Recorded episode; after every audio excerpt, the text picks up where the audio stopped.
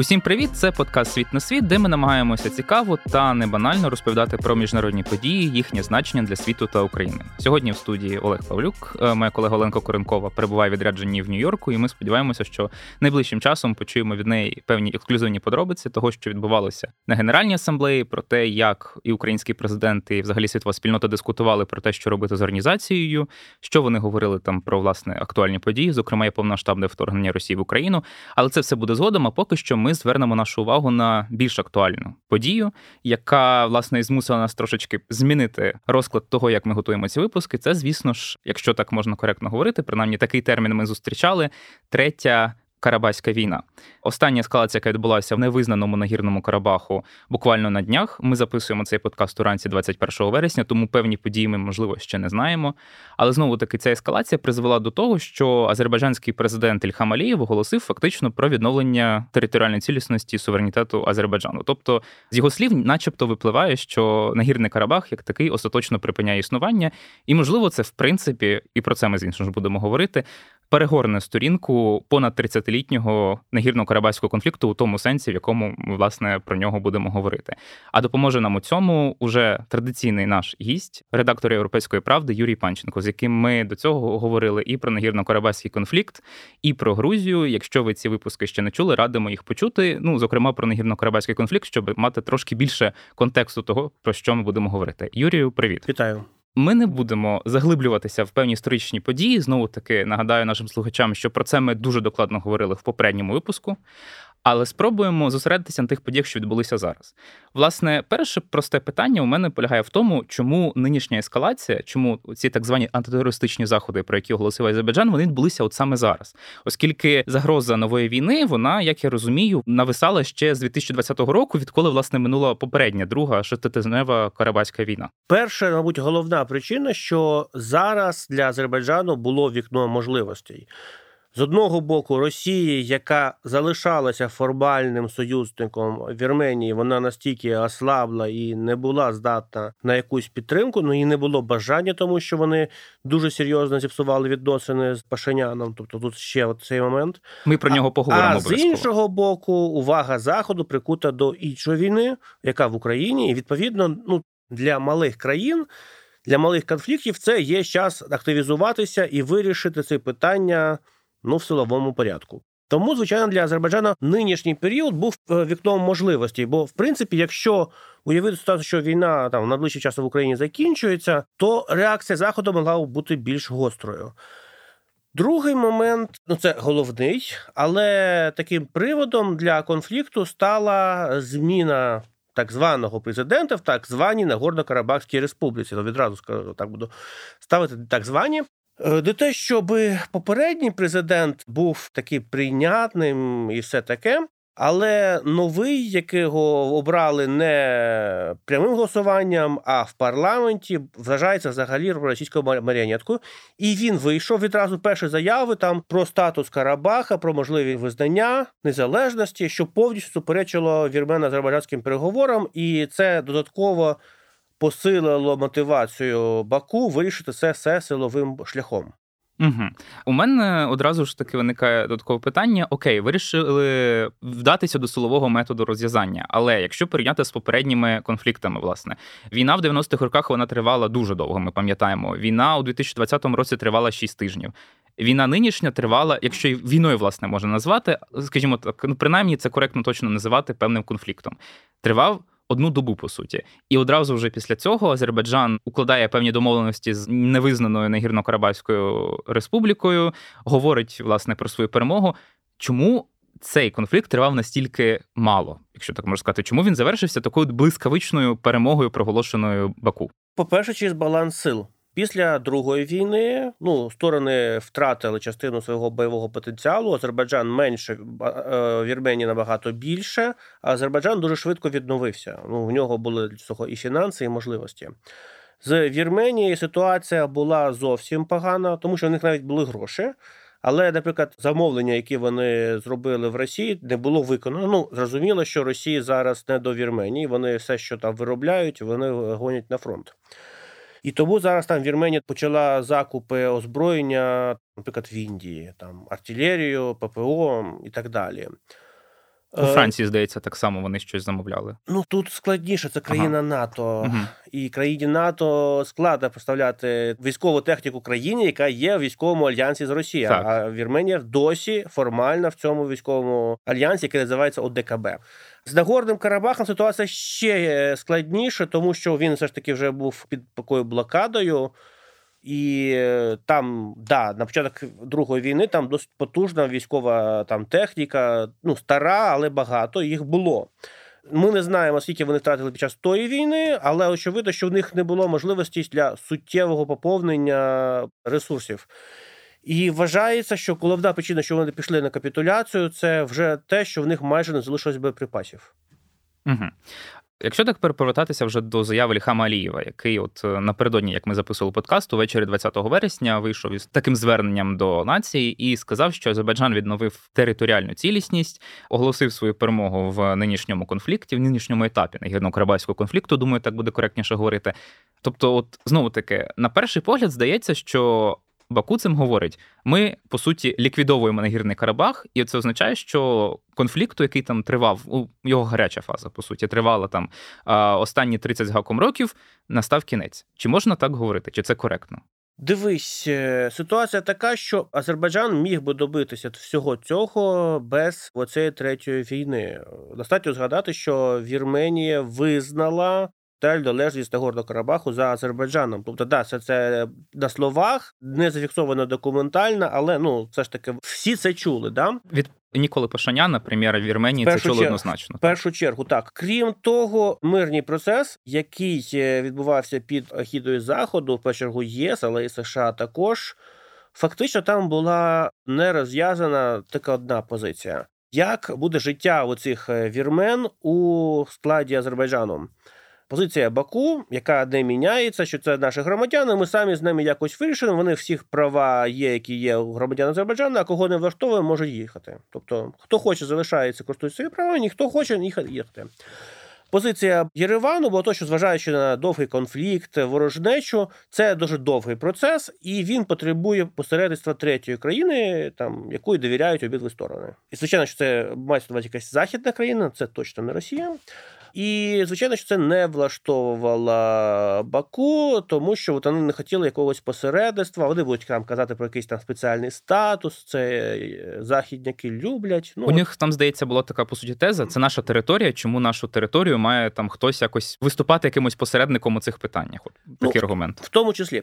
Тепер виходить, за рахунок цієї війни чи конфлікту, Азербайджан, по-перше, добився роззброєння. Вони це кажуть, що це вірменські частини на території саме. Насправді це не так, це Нагорний Карабах. Питання в тому, що логіка Баку полягає в наступному. Єреван фінансує, якісь робить субвенції в державний бюджет Карабаху. Відповідно, він фінансує і армію. Раз він фінансує армію, це його армія. Угу. От. І вони починають прямі перемовини з вірменами без посередництва. Тобто, знов-таки прогинають свою лінію. Ми ще не знаємо, хто ці люди, що представляють на цих переговорах вірмен, і наскільки вони дійсно їх представляють насправді.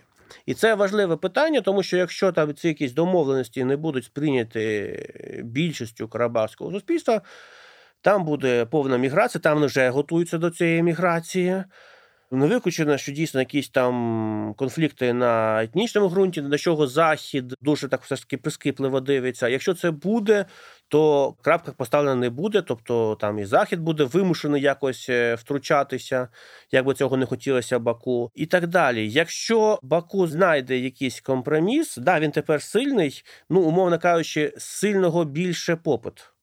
І якщо він все ж таки тепер зможе з позиції сильного піти на поступки, це вже не буде слабкістю, то, в принципі, да, він, тоді він може поставити крапку. Хоча, знов-таки, те, як вирішили поставити крапку на цьому конфлікті, з одного боку прискорило політичну інтеграцію цього регіону, але суттєво віддалило якийсь мирний процес у суспільстві, ну, між цими етносами. Тобто тут Баку виграв, а тут, можливо, і програв. Угу. Ми про це ще детальніше поговоримо, конкретно там про те, що відбувається, власне, в гуманітарному вимірі Нагірно-Карабахського конфлікту і про мирний процес. Хотілося б повернутися, власне, до позиції Вірменії. В попередніх двох війнах Нагірно-Карабахських Вірменія брала активну участь. В першій вона, власне, виграла, в другій вона програла, але і військові частини, вони безпосередньо брали участь у зіткненнях із азербайджанськими. Нині ж Вірменія зайняла таку відсторонну позицію, і, як ти вже зазначив, вона прямо сказала, що Нагірний Карабах – це територія Азербайджану, ми туди, власне, не втручаємося. І от з одного боку ми бачимо в опозиційній частині суспільства, яка, знову-таки, як видається, вона пов'язана з Росією, але це теж тема для окремого питання, вимагає відставки, власне, уряду Пашиняна через те, що він не допоміг Нагірному Карабаху і не вирішив втручатися. І от виникає питання, власне, ця позиція Пашиняна, вона чим продиктована? Він же ж, мабуть, мав розраховувати на те, що от внаслідок цієї ескалації у суспільстві будуть певні заворушення, і його влада може похитнутися. Тут та ситуація, якої не бажаєш нікому, коли ти маєш вибирати між важливою частиною і цілим. Тобто Пашинян сразу сказав, що значною мірою цей конфлікт – це провокація, щоб втягнути туди Вірменію, угу, і за великим рахунком її знищити. Тому що зараз вірменські сили набагато слабіше, ніж були в двадцятому році, в той час, як Азербайджан, очевидно, посилився. Тобто результат цього конфлікту, він очевидний, і його наслідка може втрати стати взагалі державності Вірменією. І, звичайно, що Пашинян, як лідер, мав прийняти це рішення, яке абсолютно непопулярне, яке дуже болюче, але, ну, очевидно, що в контексті того, що він має піклуватися в першу чергу про Вірменію, це правильно. Щодо того, чи здасться російська і проросійська позиція, розумієш, в чому справа. Цей момент, який був ще після двадцятого року, тому що, да, Пашиняна критикували попередники, тобто дві партії двох колишніх президентів, які казали, що оця проблема пов'язана тим, що Пашинян заривається з Москвою, погано відносини з Москвою, а от якщо б... І от тут момент.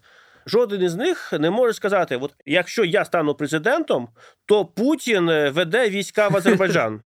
Ну, це навіть тоді було абсурдом, а зараз і поготів. Угу. Повертаючись якраз до російського чинника, мені здається, треба про нього поговорити детальніше. Ті, хто спостерігали за тим, що відбувається у Вірменії в останні кілька днів, бачили, власне, оці масові протести і під посольством Росії у Вірменії, в Єревані, якщо бути точнішим, де, ну, звучали навіть досить проукраїнські гасла, Путіна порівнювали з одним відомим там статевим органом, наприклад. Були кадри, як люди рвали російські паспорти, які у них були і так далі. Це все ми бачили. Ось оцей от російський чинник, мені хотілося б на ньому зупинитися. Чи може сказати, що вірменське суспільство, не лише влада, з огляду на ті останні дії, які ми бачили, це, зокрема, і проведення спільних зі Сполученими Штатами, і дуже-дуже різка риторика в бік оцього військового альянсу з Росією, організації договору про колективну безпеку, що от оцей от конфлікт, він не лише може, скажімо, дати якийсь там шанс похитати суспільство і російській та проросійській опозиції, але і дати вірменському суспільству такий собі от витверджувальний сигнал того, що Росія, вона, власне, не є союзником Вірменії. Ти знаєш, для багатьох вірмен це було очевидно давно, щонайменше від закінчення Другої Карабахської війни, що Росія жодним чином не є союзником. І Росія є таким формальним союзником, який в будь-який момент здасть свого партнера. І те, що Росія не зацікавлена в допомозі Вірменії, там теж було багато для кого очевидно. Крім того, у вірменському суспільстві були підозри, що Азербайджан знайшов якісь ходи до Росії, зацікавив їх. І в цій ситуації є тактична якась інтерес, де російські інтереси зіспадають азербайджанськими. А давай прямо назвемо, що це за інтереси. Зангезурський коридор. Так, в першу чергу так. І пояснимо, чому, власне. Тому що Зангезурський коридор – це та запланована... Давай а. трошки назад. Коли закінчилася Друга Карабахська війна, вона закінчилася такою заявою трьох лідерів, тобто президентів Росії та Азербайджану та прем'єра Вірменії. Там були умови, тобто... прописувалося входження російських так званих миротворців, і серед іншого там е, фігурував оцей Зангезурський коридор, тобто дорога з спеціальним статусом, який Вірменія перестає контролювати, а натомість його будуть контролювати російські еф ес бешники. Вона йде вздовж південного кордону Вірменії з Іраном і сполучатиме Азербайджан із Нахичеванською автономією. А Нахичеванська автономія – це єдина частина Азербайджану, що має прямий безпосередній кордон з Туреччиною. Тобто, виходить, це частина шляху до Туреччини, яка дуже потрібна, яка не буде контролюватися. Для Росії це теж вигідно, тому що Туреччина є важливим звеном по обходженню санкцій, але їх це речі треба якось довести. І в оцей коридор, який не контролюватиметься там іншими країнами, а буде по домовленості з Азербайджаном, цілком влаштовує і Росію. І не випадково, навіть коли коментуючи цю війну, Ердоган у Нью-Йорку заявив про необхідність ще повернутися до питання Зангезуру, Зангезурського коридору.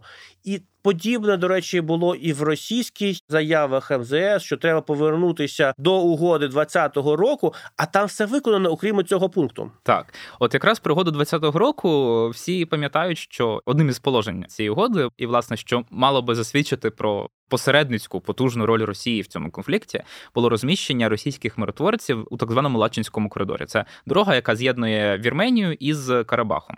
От, після, власне, війни двадцятого року так точно. І ось ми бачили всі, як після ескалації, після оголошення антитерористичних заходів Азербайджаном у Нагірному Карабаху, у вірменських ЗМІ і в арменських соцмережах лунало питання, а де російські миротворці? Чому, коли відбувався конфлікт, тут вони не змогли ніяк у цього всього налагодити? В чому тоді полягала, власне, оця реальна роль цих російських миротворців? От зараз ми бачимо, що вони там казали, що вони евакуювали частину мирного населення, але знову-таки, перепрошую, там три з гаком тисячі людей зі сто двадцять тисяч населення, це, ну, м'яко кажучи, чи евакуацію так само важко назвати. Зараз вони начебто були, згідно з російськими заявами, присутні під час оцих от переговорів в Баку та Степанакерта. Це адміністративний центр невизнаного Нагірного Карабаху. Але все-таки реально, в чому полягала їхня роль? Ну, давай маленьку ремарку. У нас часто намагаються ставити знак тотожності між Вірменією та Карабахом, вважаючи, що це, ну, не тільки етнічно близькі, але, по суті, політично одне і те ж саме. Це не так. Нагорний Карабах, його влада завжди була більш консервативна, більш проросійська, ніж Вірменія. Нагадаємо, що вони минулого року буквально просто прямо похвалили цих сепаратистів і терористів з Д Н Р і Л Н Р. Там, здається, навіть були якісь спроби налагодити відносини. Так, так, так. Вони дуже позитивно сприйняли там, там визнання ОРДЛО і так далі. І, звичайно, що з цього моменту, коли з'явилися російські там військові, вони зовсім перестали орієнтуватися на Єреван і стали напряму маріонетками Кремля. І от остаточно це проявилося після зміни так званого президента. Новий лідер був от зовсім вже контрольований Росією. Хоча й попередній теж орієнтувався більше на Росію, але от той вже остаточно.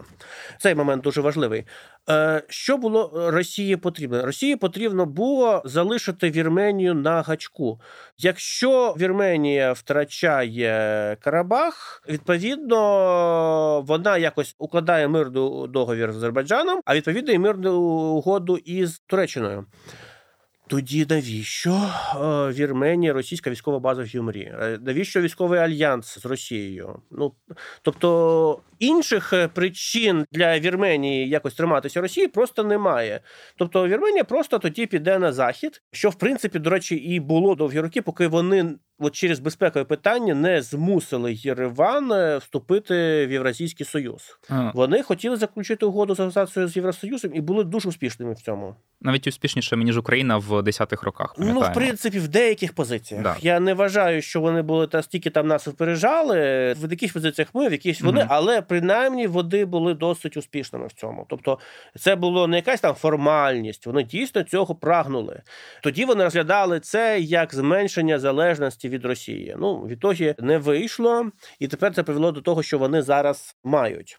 Тут є цікавий момент. Як тільки почалися конфлікти, миротворці зникли, сказали, де вони, де вони, їх ніхто не бачив. Ховалися в підвалі російського а посольства. Найцікавіше, звичайно, була заява Захаровою, де вона сказала, що сподівається, що оці країни, тобто Вірменія, забезпечить безпеку російських миротворців. Тобто, зазвичай, в принципі, має бути навпаки. Миротворці мають забезпечувати безпеку, але ну, ми ж маємо справу з росіянами, у них все навпаки. Але потім вони тут же з'явилися.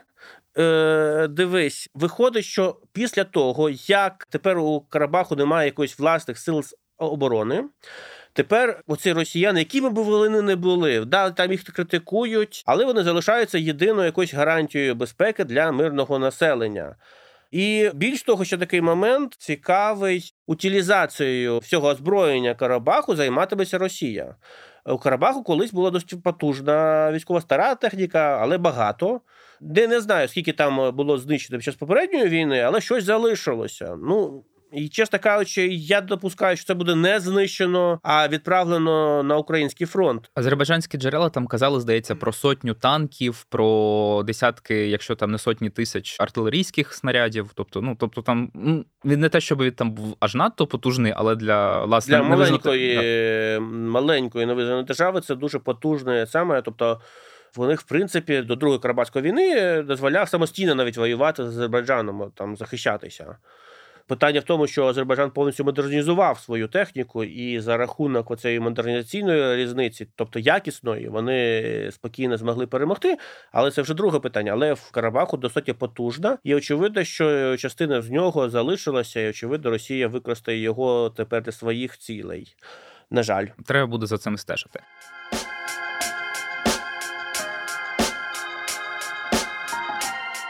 Я би хотів повернутися до того питання, яке ми згадали коротко на початку. Це, власне, цей мирний процес між Баку та Єреваном, який ініціювали Європейський Союз і Штати, але передусім грав роль Європейський Союз, зокрема президент Європейської Ради, такого форуму лідерів держав-членів ЄС Шарль Мішель. Він дуже багато, насправді, інвестував у цей процес, постійно запрошував Ільхама Алієва та Нікола Пашиняна на зустрічі. Навіть мала би от відбутися, і, можливо, ще відбудеться, власне, зустріч у жовтні в Іспанії найближче. І на цьому тлі, власне, буквально там за лічені дні до початку антитерористичних так званих заходів Азербайджану в Нагірному Карабаху, навіть той же Пашинян говорив, що, власне, не бачить підстав не думати, що мирна угода між Баку та Єреваном може бути укладена до кінця року. От ми маємо цей мирний процес, але тепер ми маємо, по суті, знову-таки, треба дивитися, яка буде ситуація, але, судячи з усього, в Азербайджану є реальна можливість вирішити це питання без якоїсь мирної угоди з Вірменією.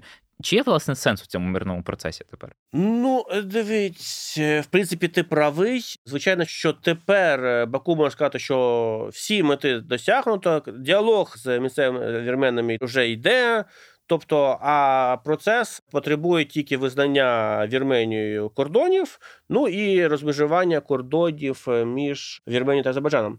Але я знову повернусь про Зангезур. Це все залишається дуже важливим, тому що в минулому році ми бачили бойові сутички на кордоні між Вірменією та Азербайджаном.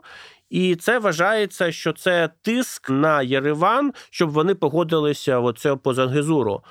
Тобто, в принципі, Баку і зацікавлений нібито в мирній угоді, але тепер, коли він це контролює, йому визнання Єревану територіальної цілісності Азербайджану вже не так важливо. Ну, тепер, в принципі, вже контролюють де-факто. Тепер набагато цікавіше трошки призаморозити цю ситуацію і трошечки потиснути цими військовими, щоб змусити якось продавити питання Зангезурського коридору. Угу. Тоді, знову-таки, будемо стежити за тим, як відбуватиметься цей процес. І я не можу не спитати якось так, от, щоб систематизувати питання саме гуманітарного виміру Нагірно-Карабахського конфлікту. Ми вже про це говорили. А в Нагірному Карабаху живе десь близько сто двадцять тисяч населення. Ну, це, ну, такі приблизні оцінки, але це ті, які я принаймні бачив. Це етнічні вірмени, якщо я правильно розумію. Так. І, власне, рівень ненависті між азербайджанами та вірменами, особливо в цьому регіоні, уявити, ну, досить важко. Він там величезний. І зрозуміло, що якогось там швидкого примирення, якоїсь швидкої інтеграції годі й чекати. І, власне, в Нагірному Карабаху, так званому, населення, воно активно побоювалося, що якщо, умовно кажучи, з цього регіону підуть російські миротворці, він здасться Азербайджану, там виникне гуманітарна катастрофа і ще більших масштабів. Заявляли і про, власне, геноцид.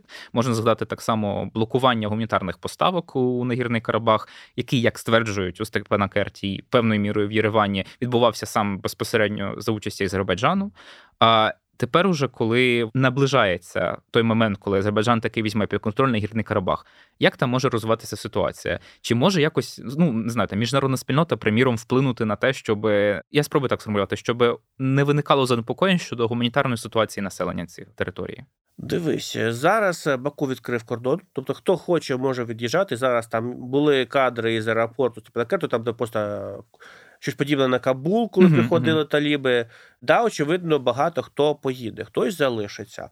значною мірою це залежить того, що от як буде з тими, хто залишиться, тому що якщо там буде більш чи менш нормально, ну все ж таки Баку теж не зацікавлений, щоб його звинувачували в геноциді і потрапляти під санкції. Такі речі все ж таки може бути дуже болюча реакція Заходу. Але знову-таки тут виникає дуже простий момент. От, окей, від Сполучених Штатів може бути, а от від Європейського Союзу. Європейського Союзу, я пам'ятаю, от, наприклад, буквально недавно, коли почалися ці дії, то журналісти питали, чи буде ЄС якось реагувати на ці дії, але виникає паралельне побоювання. Але ж Азербайджан є важливим джерелом природного газу, так само для Європейського Союзу в нинішніх умовах, коли він намагається зменшити залежність від Росії. Так, це проблема. Ну, він не настільки важливий, як Росія, але, да, в контексті того, що зараз з Росією зменшують залежність, в принципі, азербайджанський газ – це проблема, звичайно. Але якщо там буде реальний якийсь там геноцид, то, звичайно, що на це заплющить очі просто ну, буде неможливо. Тобто, політика, звичайно, штука гібка, але в сучасному світі є певні межі цієї політики. Якщо ж навпаки там ситуація буде більш-менш стабільна, не виключено, що значна частина з тих, хто поїхав сьогодні, там зараз вона може повернутися.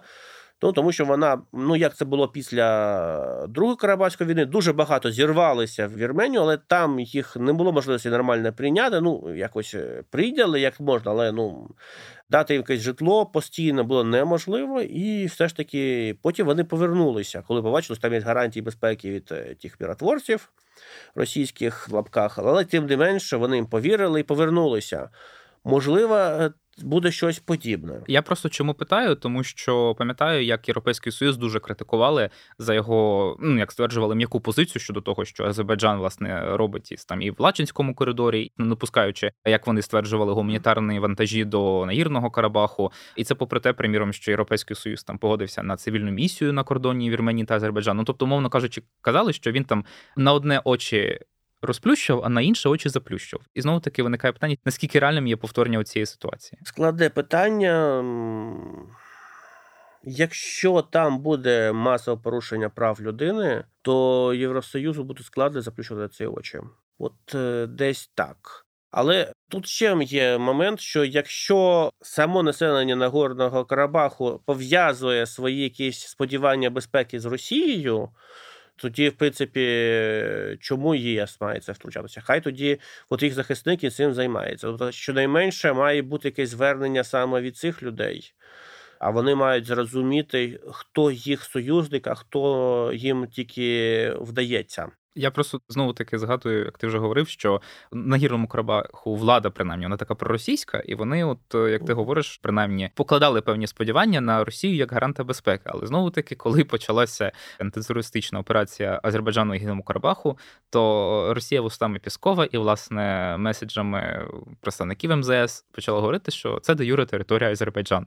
Тому якщо ми там будемо, по суті, гарантувати. Звичайно, що бойові дії нові – це порушення угоди про припинення вогню двадцятого року. І, в принципі, Росії, якщо б вона хотіла діяти чесно, ну це звучить да, смішно, були підстави якось діяти і тиснути, але вони навіть не спробували. І це тільки підсилюють підозри Єревану, що тут йде мова про скоординовані заздалегідь дії. Угу.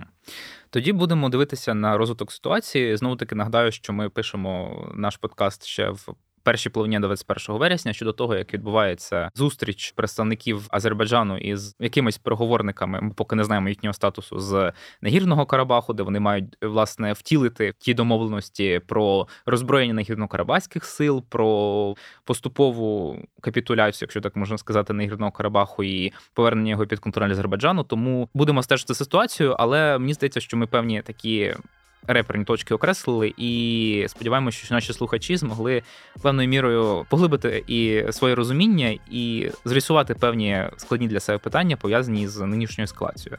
Нагадаю, що в студії був редактор «Європейської правди» Юрій Панченко, з яким ми говорили про останнє загострення в Нагірному Карабаху. Юрію, дякую тобі, що був з нами. Дякую. Нагадаю, що це подкаст «Світ на світ», де ми намагаємося цікаво та небанально розповідати про міжнародні події та їхнє значення для світу та України. Не забувайте пропонувати свої теми нам, також коментувати, критикувати, і взагалі будь-яка ваша реакція буде для нас цінною. І сподіваюся, що почуємося незабаром наступного разу.